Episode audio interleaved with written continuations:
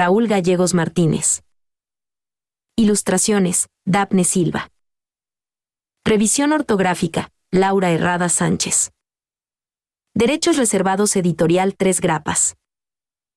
Guadalajara, Jalisco, México 2017.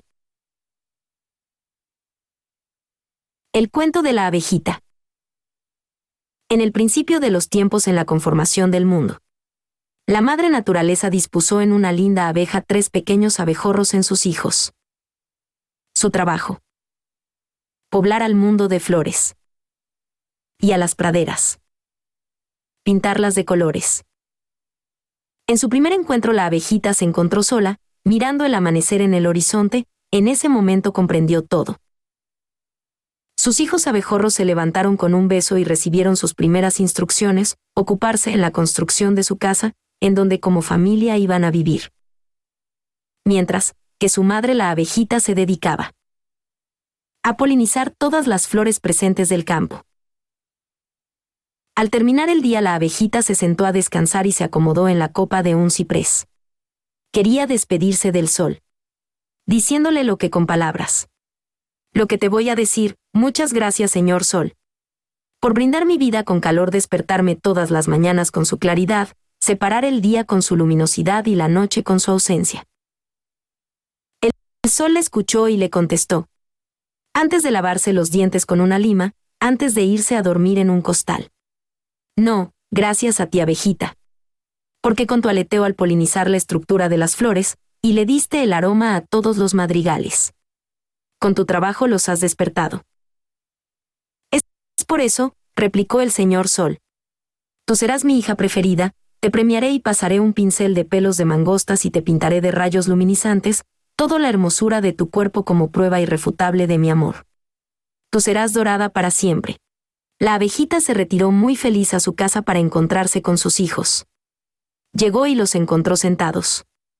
Pues no habían hecho nada, se la pasaron jugando. Pero una buena madre nunca deja de darles de comer a sus hijos y en poesía les llamó la atención, yo los amo en demasía y si no trabajan en el día se quedarán, sin casa, sin limón y sin sandía. A la mañana siguiente la naturaleza resplandecía en la aurora, difuminándose poco a poco la salida de las estrellas. La abejita despertó a sus hijos con un canto de aleteo, se condujo con amor y con decencia, pidiéndoles que recogieran miel para su cena. Entonces la abejita subió en lo alto de un árbol, contempló en una sola pieza la alborada, bajando al estanque construido por las hierbas, se acercó y se bañó en ella. Comenzando a volar por encima de la selva, los valles largos, las montañas altas y las comisuras más abiertas desde todo el azul del cielo hasta llegar a todas las frutas. Ya en el atardecer la luna comenzó a salir y la abejita se paró encima de un jitomate, y estiró el último aliento, solo para agradecerle a la nube por lavar su cuerpo con el agua contenida en el estanque y llenar con sus lluvias las praderas y darle agua de beber en algunas gotitas incluidas en la panza de aquel jitomate, en ese preciso lugar, en ese instante tenía sed, quería tener un remanso.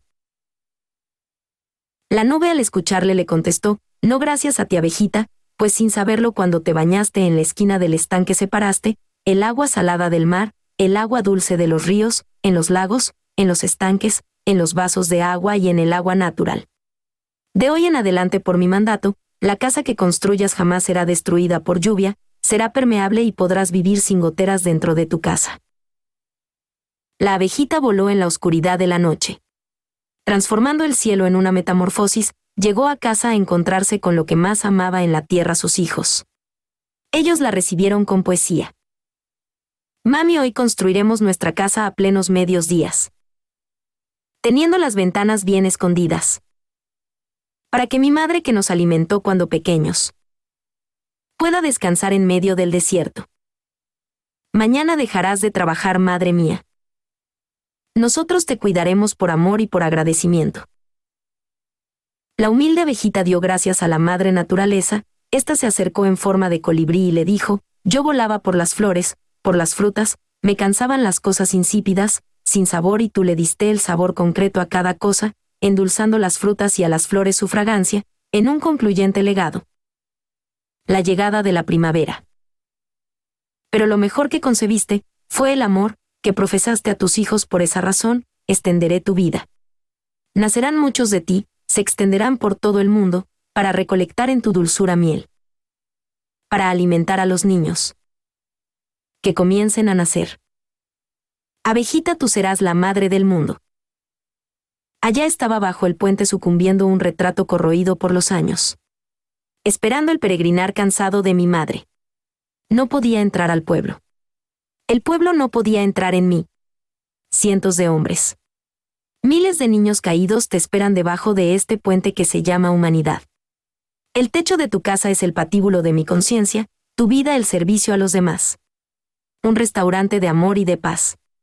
Madre Teresa de Calcuta. Tú eres la madre del mundo. Cuento, Raúl Gerardo Gallegos Martínez, poeta y escritor mexicano.